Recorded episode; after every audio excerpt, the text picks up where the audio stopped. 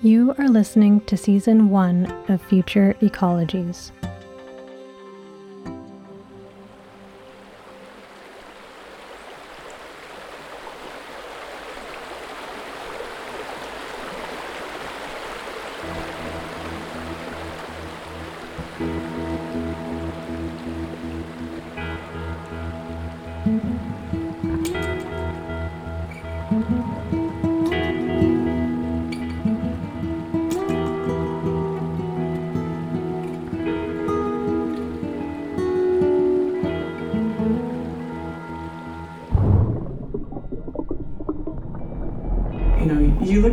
At look at a landscape and they think they dream on it. They they, they dream about ecologically what could be happening in that place.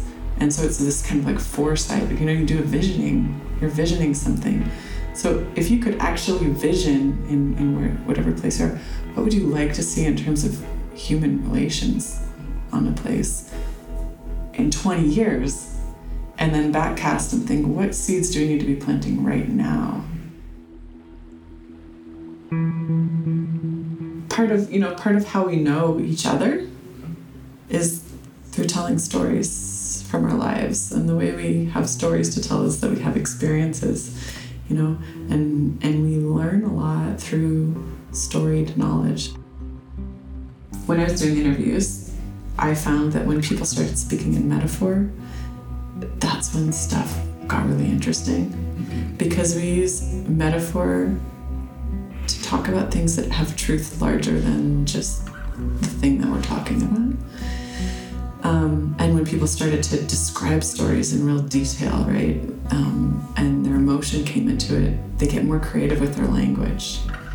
And when people use metaphor or when they start to use that kind of language, they're pointing to almost like a poetic knowledge of the world that's rooted in wisdom, right? You know, in that in that we build a web and a and a reciprocity with land and water when we when we know it in the way that it's a character in our stories and we're a character in its story. I, I realize I'm just so veering into kind of the symbolic, but I think dam removals are just the most compelling restoration project because it is they are just so it's like such pure symbolism. You know in in sort of a romantic way but it's just i mean in terms of a in terms of the kind of restoration that can capture people's imaginations i just think that they're they're so powerful for that reason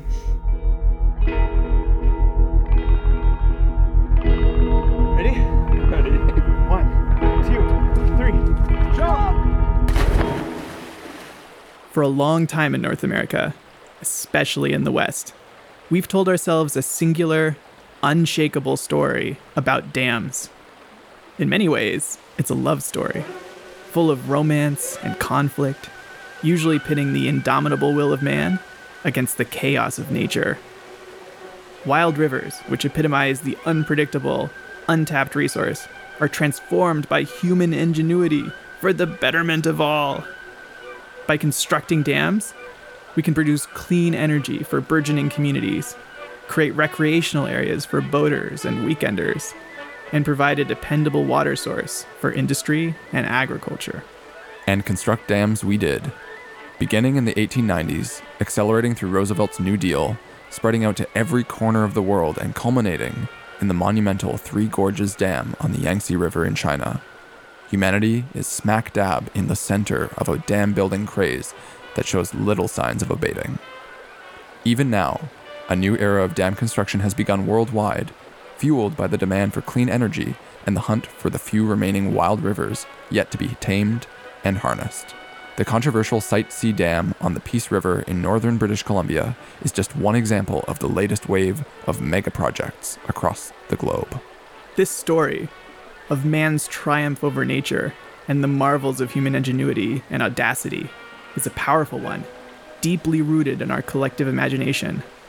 But it isn't the only story being told about dams here in North America. Right now, up and down the Pacific coast and beyond, there's a growing awareness of the ecological and social costs of dam construction. Costs that, until recently, have been overshadowed by the sheer marvel of our technological achievements. And little by little, bit by bit, this second story is eroding away the foundations of the first, eating away at its themes, its plot points, creating cracks, which then become fissures, until. The floodgates open!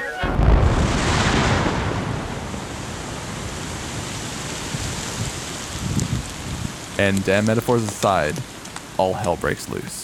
I think we've seen how strong the passions are today about uh, about water, and water is our lifeblood.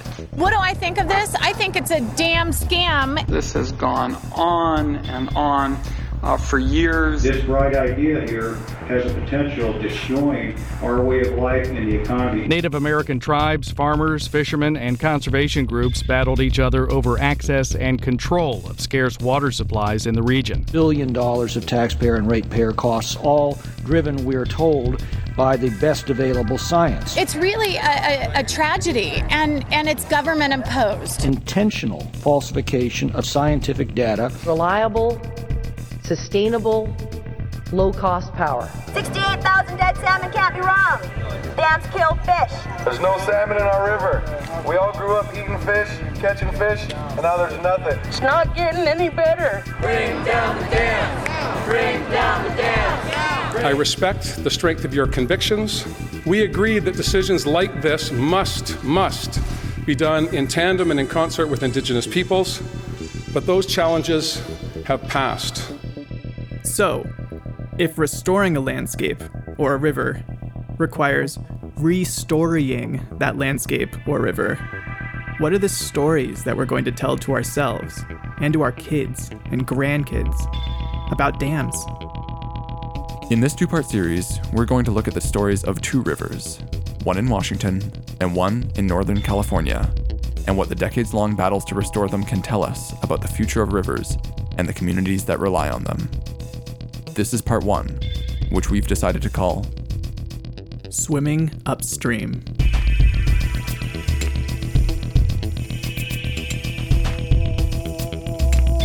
Broadcasting from Vancouver, British Columbia, on the unceded territories of the Musqueam, Squamish, and Tsleil-Waututh peoples, this is Future Ecologies, where your hosts, Adam Huggins and Mendel Skulski, explore the future of human habitation on planet Earth through ecology, design, and sound.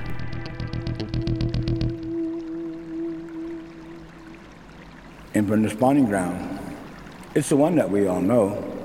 At one time or another, we all swam from the same hole. That's when my water broke. That's when my father spoke. He said, When I was young, I was told, Know how the water tastes, know which way it flows. Feel the wind, know which way it blows. Learn from the animals, the birds and the bees. Say a prayer for the home ground, the rivers, the rocks, the mountains, the oceans and trees.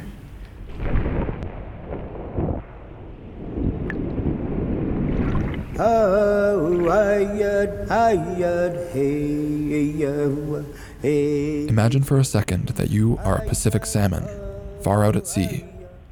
You're a king salmon, also known as a chinook, Oncorhynchus, meaning hooked nose in Greek, tshawytscha, a Russian reference to Chinook. And I want you to imagine that you're a king among king salmon. You're five feet long, a hundred pounds, and you've been terrorizing smaller fishes and zooplankton in the North Pacific for over four years, since just a few weeks after you hatched in a riffle up some distant river. Every nautical mile you've swum has taken you further and further from that river, out into the unknown, the majestic northern Pacific Ocean. You've spent years gorging on krill and copepods, herring, and rockfish. You've grown. You're plump, fat, and swimming free.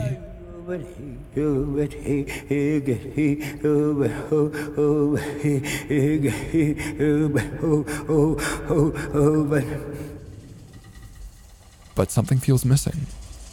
You're the only one, of your hundreds of brothers and sisters to have survived this far.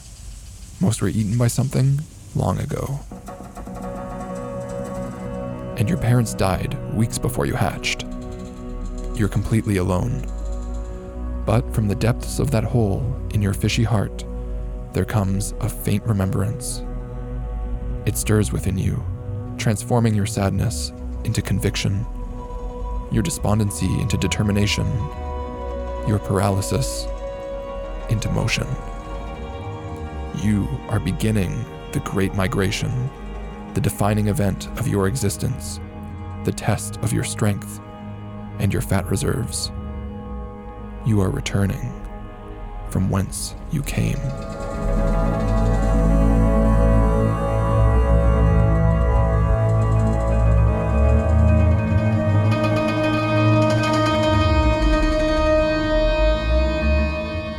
It's still a bit of a mystery how salmon do this. But a recent publication on sockeye salmon in the Fraser River suggests that salmon navigate their way towards the river they were born in using, at least in part, the Earth's magnetic field. From there, it appears they use olfactory and other sensory clues to find their natal stream. But this is a mystery for another day. Today, I'm going to ask you to join me one more time in the northwest corner of California, known as the Klamath Knot. And this time, Senator Jeff Merkley of Oregon is going to help me tell you all about it. Mr. President, I rise tonight to tell you a tale about the Klamath Basin and share a little bit of the vision. First, let me tell you about the magical place that is the Klamath Basin. It's in southern Oregon and northern California. It's an area of the country that is rich with agricultural resources and exceptional wildlife populations. And here to tell the story of the Klamath River, local resident Erica Terence. I'm Erica Terence, and I was born and raised on the Salmon River, which is 15 miles from here, upriver.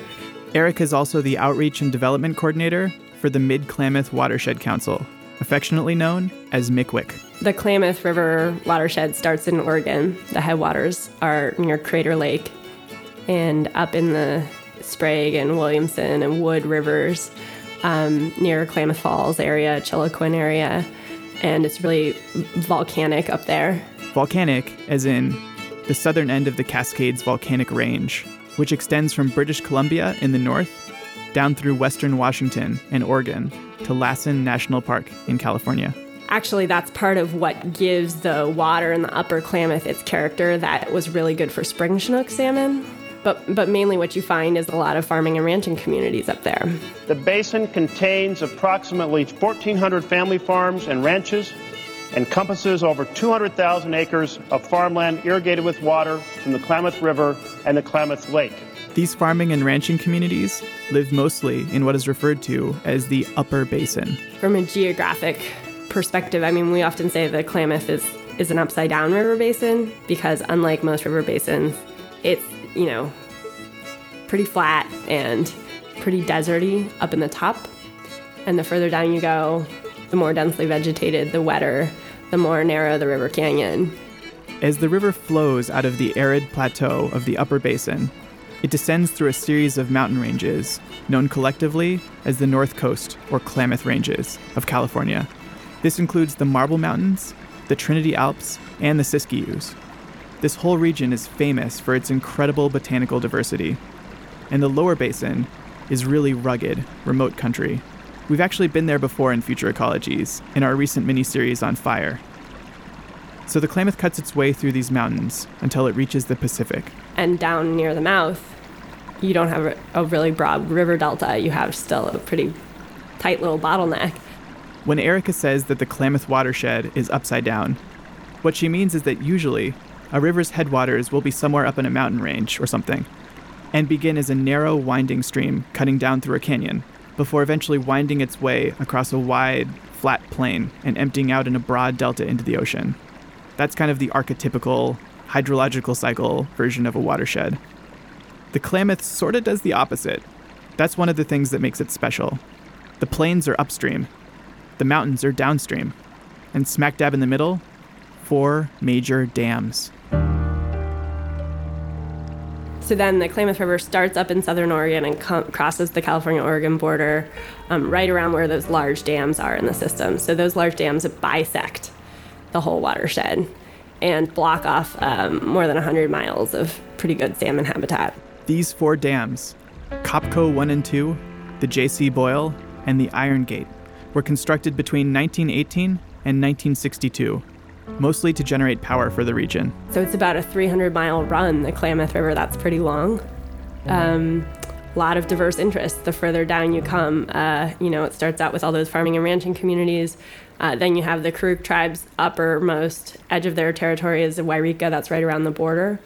And uh, then, you know, you get down to Happy Camp, Somes, Orleans, that's more um, the center of our service area at Mickwick, and that's a lot more tribal communities, a lot more fishing communities, a lot more watershed restoration going on, um, and that's really our economic engine these days. And then when you get you know out to the mouth, that's Yurok tribal territory and a lot of timber interest still down there.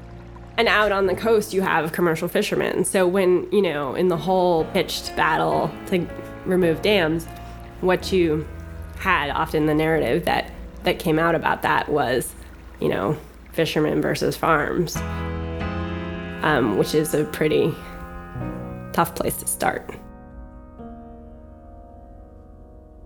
So the long and short of it is, in the lower basin, you have fishermen, the tribes, Karuk, Hoopa, and Yurok, and small, tight knit communities of homesteaders and marijuana growers in the mountains. And in the upper basin, farmers and ranchers, and the Klamath tribes as well. In between, dams. But there's one more critical piece to this puzzle. The Klamath is sometimes referred to as the Western Everglades. The basin attracts 80% of the Pacific Flyway's waterfowl and supports the largest overwintering population of bald eagles anywhere in the lower 48 states. It is also home to one of the most productive salmon river systems in the country. The Klamath historically hosted incredible salmon runs, which the 49ers and early settlers quickly began capitalizing on after giving up their search for gold. And of course, this region has a history long before settlers from the east came to it. It was already inhabited by native communities that had lived in the Klamath Basin for 10,000 years and who have a deep connection to this amazing place. Well, I mean, there's there's a lot to that. That, of course, is Bill Tripp, the deputy director of ecocultural revitalization for the Karuk tribe. We spoke to him in our mini-series on fire. Before the dams were built, all the tribes, up and down the river, carefully coordinated the salmon harvest through first salmon ceremonies before the salmon ceremony at Amikyatam, just right up here in Somes. Before that, no one, no one else fished. And then, you know, after that ceremony was done, then runners would would um, go down, and and then the Yurok would build their weir, and then they would start fishing. And but that and they, that made sure that a lot of those first fish that could make it farther in through the system um, could make it. This way, enough of the healthiest fish made it upriver to spawn and ensure the future of the run. And then each tribe would be able to harvest what it needed, ever mindful of the needs of those tribes that were still upstream. At that time, the salmon were so abundant that it was said you could walk across the river on the backs of buffalo, and that's a reference to when people could walk across the rivers, you know, on the backs of the salmon. They were so densely packed in the rivers that you could literally walk across. It's hard to imagine today that the salmon were so thick you could walk across the river on their backs. And you can understand why all of these tribes, all of these people, relied heavily on salmon year round. And even so, when the settlers arrived, it seemed like there was just an unlimited amount of fish. That is, of course, until the dams were built. There were millions of salmon, right? And now uh, we're talking like the number of salmon that are supposed to get upstream and spawn is 29,000. And after 29,000, uh, that's when they start allowing people to catch fish. And so, you know, in a good year, you might have 60,000 or something like that, but we often don't see good years. It's such a small number, you know, tribal people can barely feed their families and their elders and are relying on fish from the previous year from the freezer sometimes, which is so um, demoralizing and demeaning and unjust. so it's it's really quite a quite a change we've experienced. The the decline in salmon populations is um, affects everything here. Just when I was a kid, it always just seemed like we always had plenty of salmon.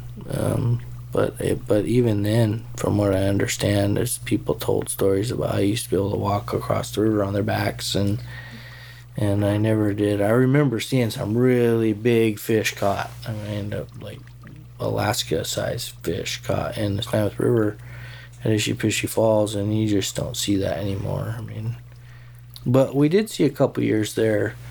I mean, when I was young, I never did picture the whole um, walking across the rivers on the backs thing.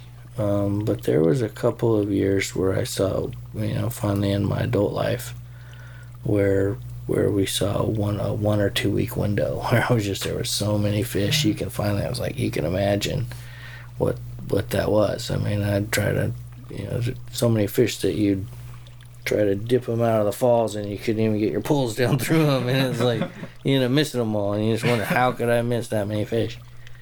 Yeah, you don't see that anymore. And in the past few years, the bottom has fallen out on those low populations. For their annual first salmon ceremony in 2017, for the first time, the Yurok tribe actually had to purchase salmon for the event from Alaska.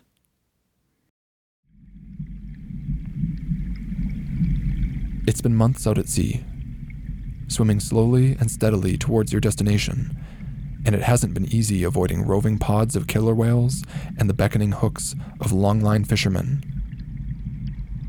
But at long last, you catch a familiar scent. Suddenly, you know this place. You've been here before, when you were just a smolt. And look, there's some other salmon too. They look different. They must be coho.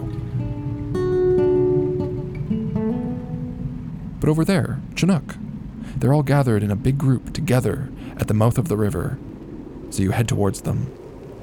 But as you approach, it becomes hard to breathe. Your gills seize up, and you start to overheat. Frantic, you struggle to reach the other Chinook, who are all gathered in a pocket of cold, oxygenated water.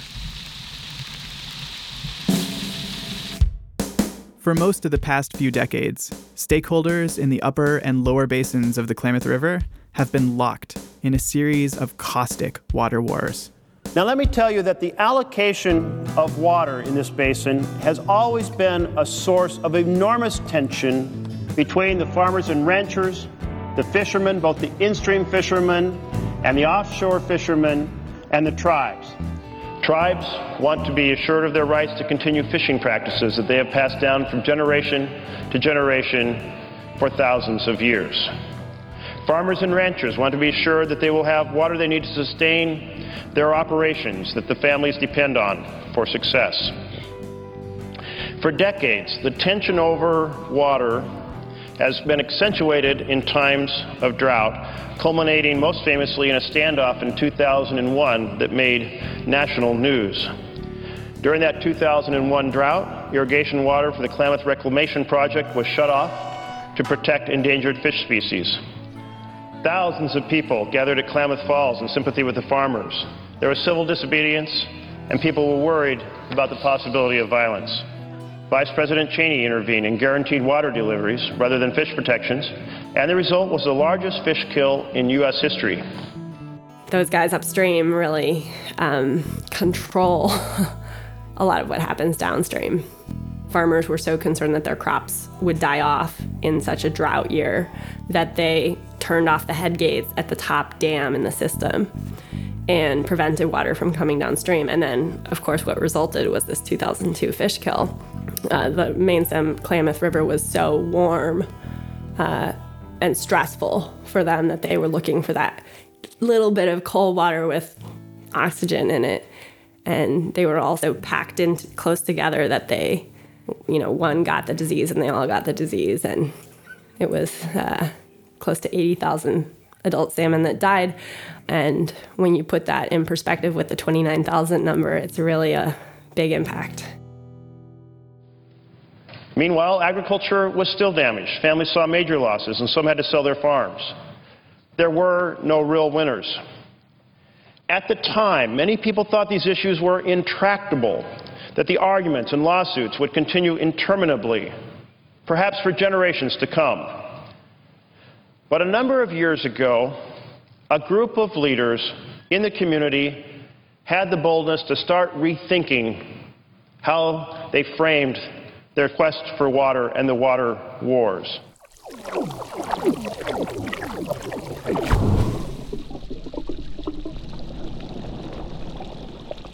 After what seems like a lifetime, you make it to the group of salmon, and you can breathe again. The water is cool, and there's enough oxygen to catch your breath. But as you look around at the other salmon packed into this little lens of water, you notice that they look stressed and ill. Something is wrong.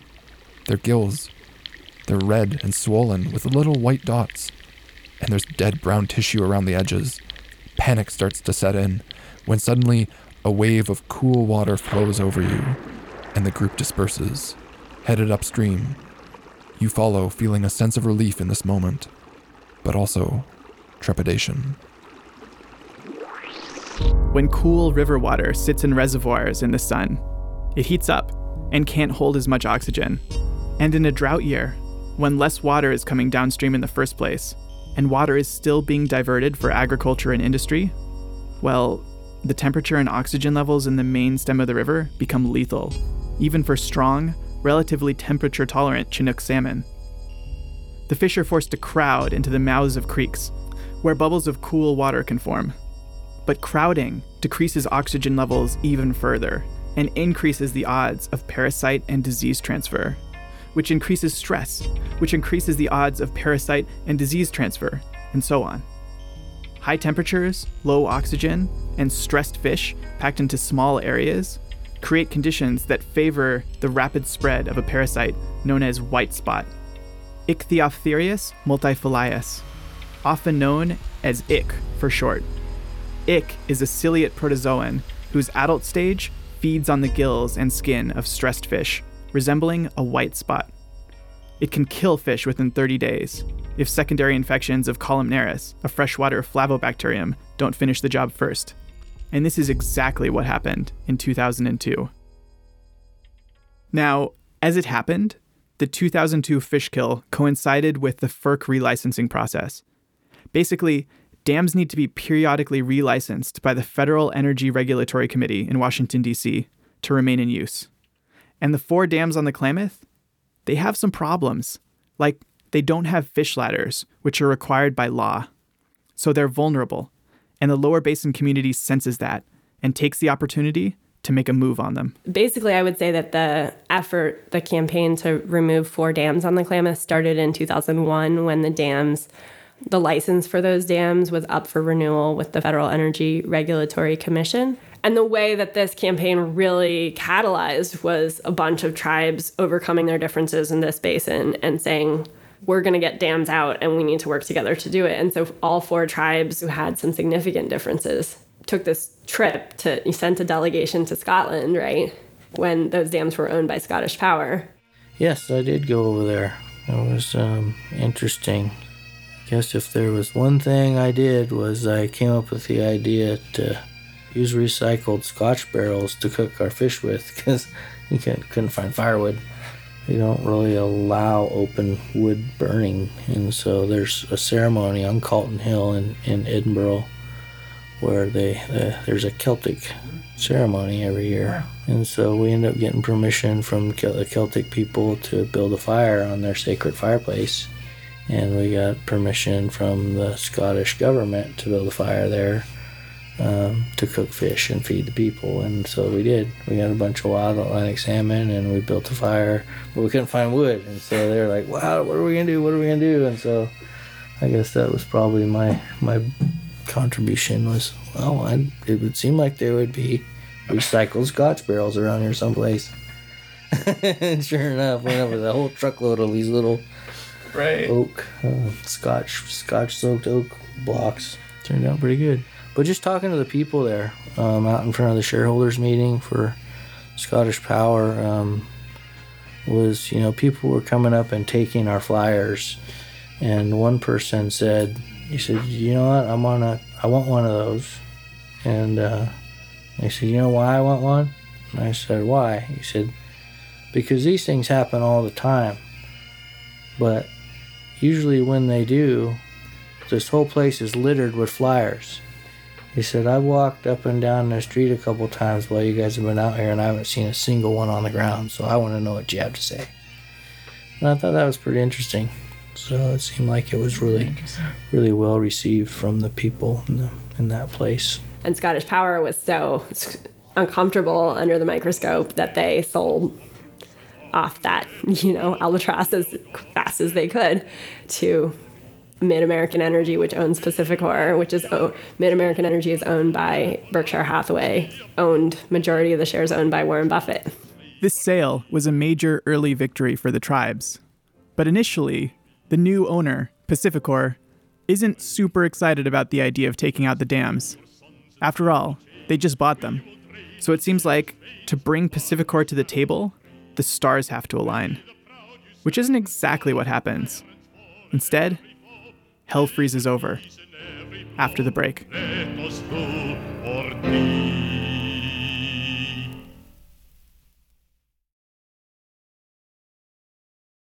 So, remember that FERC relicensing process? Well, that process catalyzed a series of discussions between very unlikely bedfellows. Individuals representing parts of the community that had often been bitter enemies together.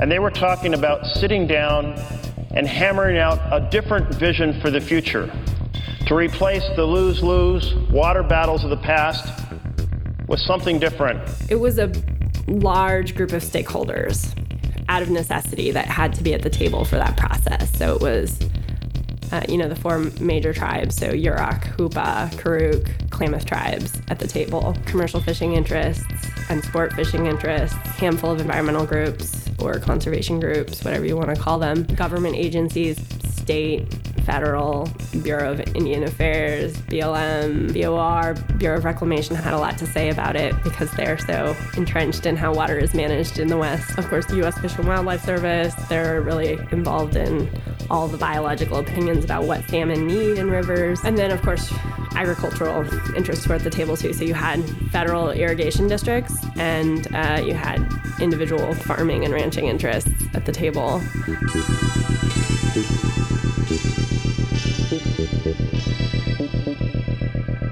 So that was a lot of pretty diverse needs and interests.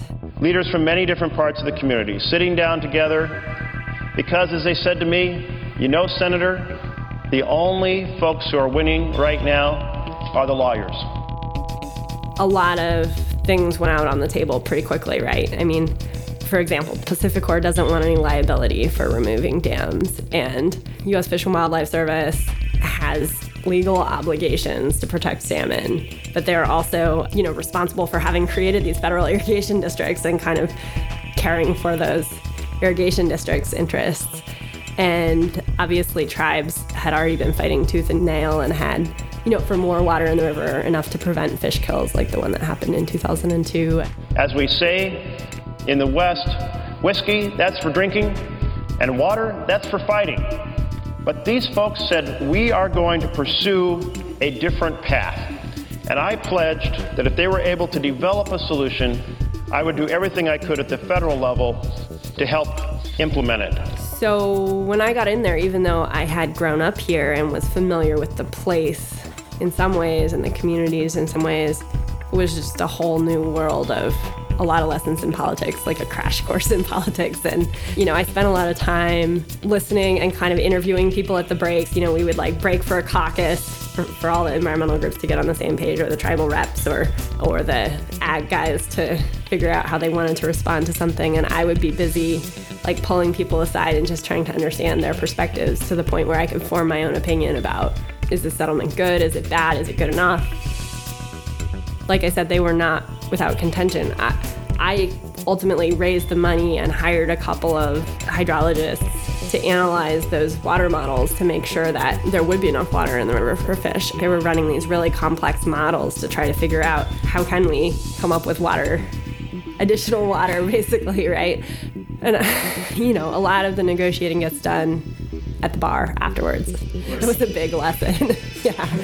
Uh, and I mean, you know, a lot of that is about building trust. And you know, if you if you are going to the bar with the guy that used to be your enemy, you can't probably completely hate them, You know, it's really about like finding the inefficiencies in the system. You know, you can't like make more water, and whether there's enough to go around. It has partly to do with how much you trust each other and how much you're willing to like talk to your neighbor and take less than you think you should get just so the other guy gets by too. But even with the stakeholders willing to take risks and come together to manage the system collectively, there was still no guarantee that there'd really be enough water to support the salmon. You need a minimum flow. There's like a floor number for fish to survive. And bi- fish biologists at the tribes were looking at that and saying it's really not about the number it's about getting the fluctuation in the hydrograph, right? So you need the big water years in the winter to scour out the disease and the algae on the rocks and to rearrange all the gravels that fish are going to spawn in and to blow certain holes out and build gravel bars and rock bars in other places and create structure and complexity in a stream channel. That's really essential. You are swimming upriver now, and the water is just bearable. It's tough going, but this is what you were born to do, and every fiber of your being is bent on working your way upstream, back to that riffle where you first came into the world. Suddenly, though, the water around you is filled with big chunks of green goo, giving the water an ugly smell and clouding up the way forward. As you swim, little bits of it break off and hang on your scales, trailing behind you. It's coating all of the rocks along the side of the river and even spreading into the central flow. Toxic algae blooms have become a pretty common occurrence in the Klamath River. Locals are used to being able to swim in the river in the springtime, but by June, the algae builds up to levels that make the river pretty uninviting. Most folks will head to cooler tributaries to swim in the summertime, the same places where coho salmon tend to find refuge from the higher temperatures that exist in the main stem of the river and a water quality problem that became a centerpiece of the campaign to get the dams out was this toxic algae, this bright green uh, Microcystis aeruginosa is the Latin name for it, and it, it's an algae bloom that produces a liver toxin, a hepatotoxin, and that can affect a person, a dog, a deer drinking from the river, um, a fisherman, whatever, you know. And it isn't something that will kill you right away, but it bioaccumulates in your liver um, and can take years off your life. That algae species was found at levels 4,000 times higher than the World Health Organization said was a moderate health risk. Because of solar radiation in those reservoirs, it's just a bathtub environment, right? It's the perfect conditions for that algae to thrive. You might get a little bit of it in a free-flowing wild river, you know, but very minimal amount and then it's it's filtering itself a lot more, right? Sometimes you look at that river and you know you wouldn't want to get in it. You don't have to be a water quality scientist or work at the World Health Organization to know, like, nope, I should not swim in that.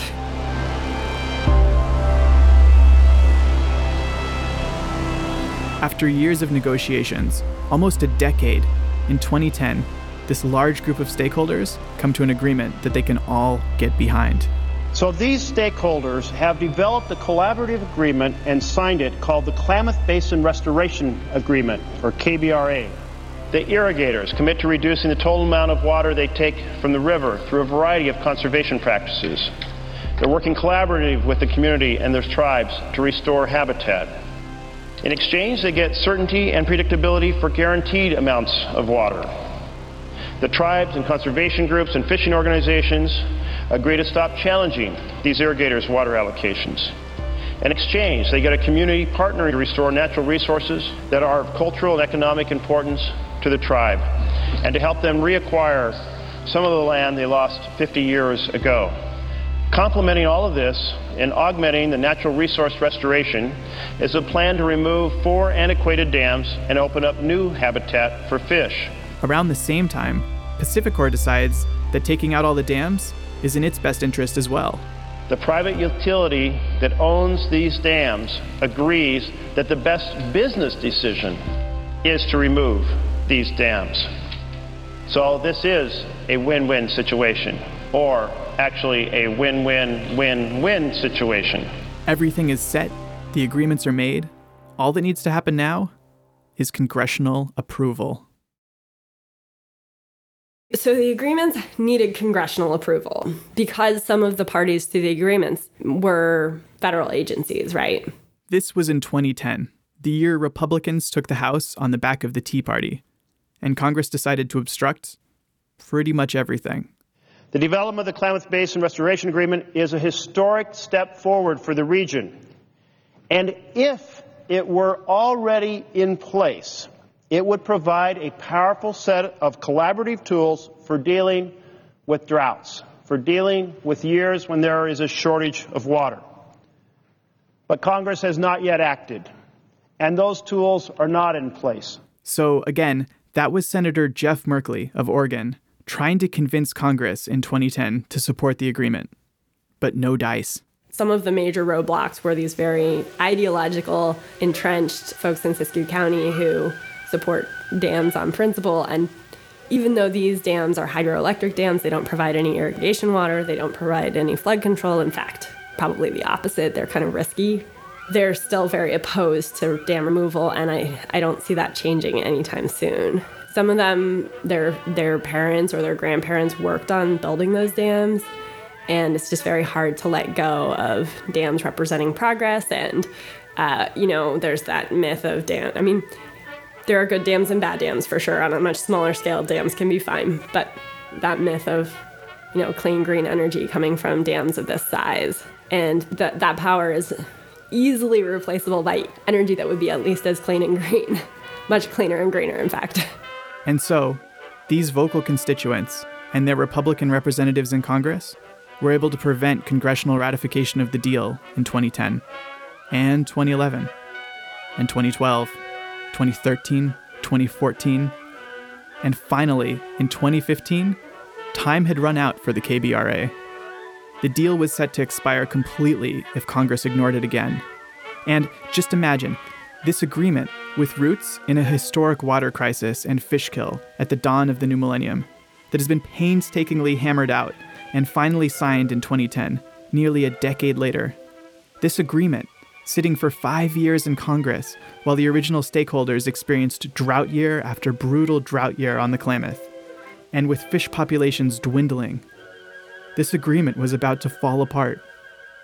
Here's Senator Merkley in 2014 making his final, desperate appeal. The Energy and Natural Resource Committee voted the bill out of committee on a bipartisan basis. The Klamath County Chamber of Commerce has endorsed the bill.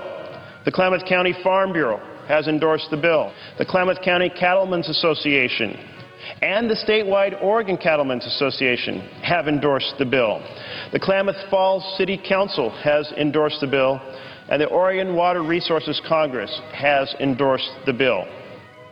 The Senate has been ready to act, but the U.S. House of Representatives has not. And so here we are in the last days of this Congress, unable to complete this bill. They have done everything we could have ever asked a group to do to prepare for this legislation to be passed. But that cannot last forever. Congress has to act to seal the deal. Without cooperation, this vision, so carefully, diligently, and painfully constructed over years of involvement by community stakeholders, will fall apart. This opportunity might not come again. And Congress did nothing.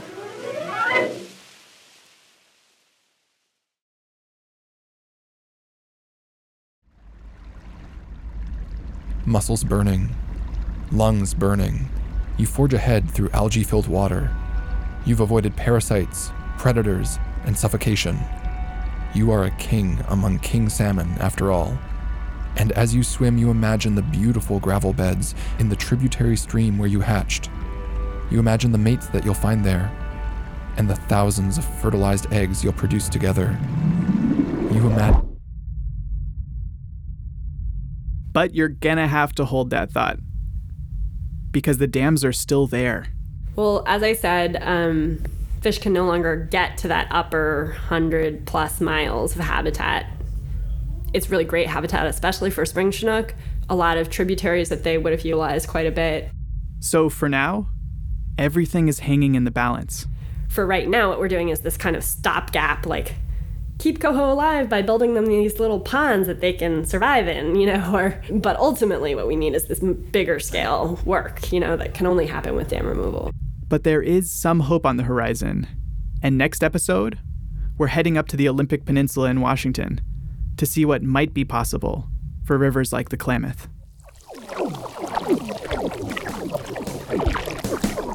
One, two, three, jump! Thanks for listening. We'll be back in a couple of weeks. Please tell everyone you know. Subscribe, rate, and review the show wherever podcasts can be found. It really helps us get the word out. In this episode, you heard Ryan Hilberts, Erica Terence, Bill Tripp, and Senator Jeff Merkley via C SPAN. This has been an independent production of Future Ecologies. Our first season is supported in part by the Vancouver Foundation. If you'd like to help us make the show, you can support us on Patreon. We have a whole series of mini episodes available to our supporters. To get access to them, head to patreon.com slash futureecologies. You can also follow us on Facebook, Instagram, and iNaturalist. The handle is always Future Ecologies. Special thanks to Jose Izardia, Kirsty Johnston Monroe Cameron, Ilana Feneryev, and Andrzej Kozlowski. Music in this episode was produced by Brian D. Tripp, Loam Zoku, Kieran Fearing, Sour Gout, the Western Family String Band, the Clan Stewart Pipe Band, and Sunfish Moonlight.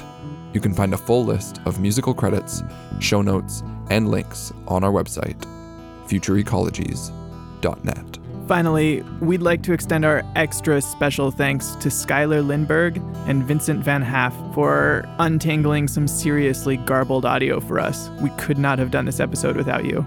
Thank you.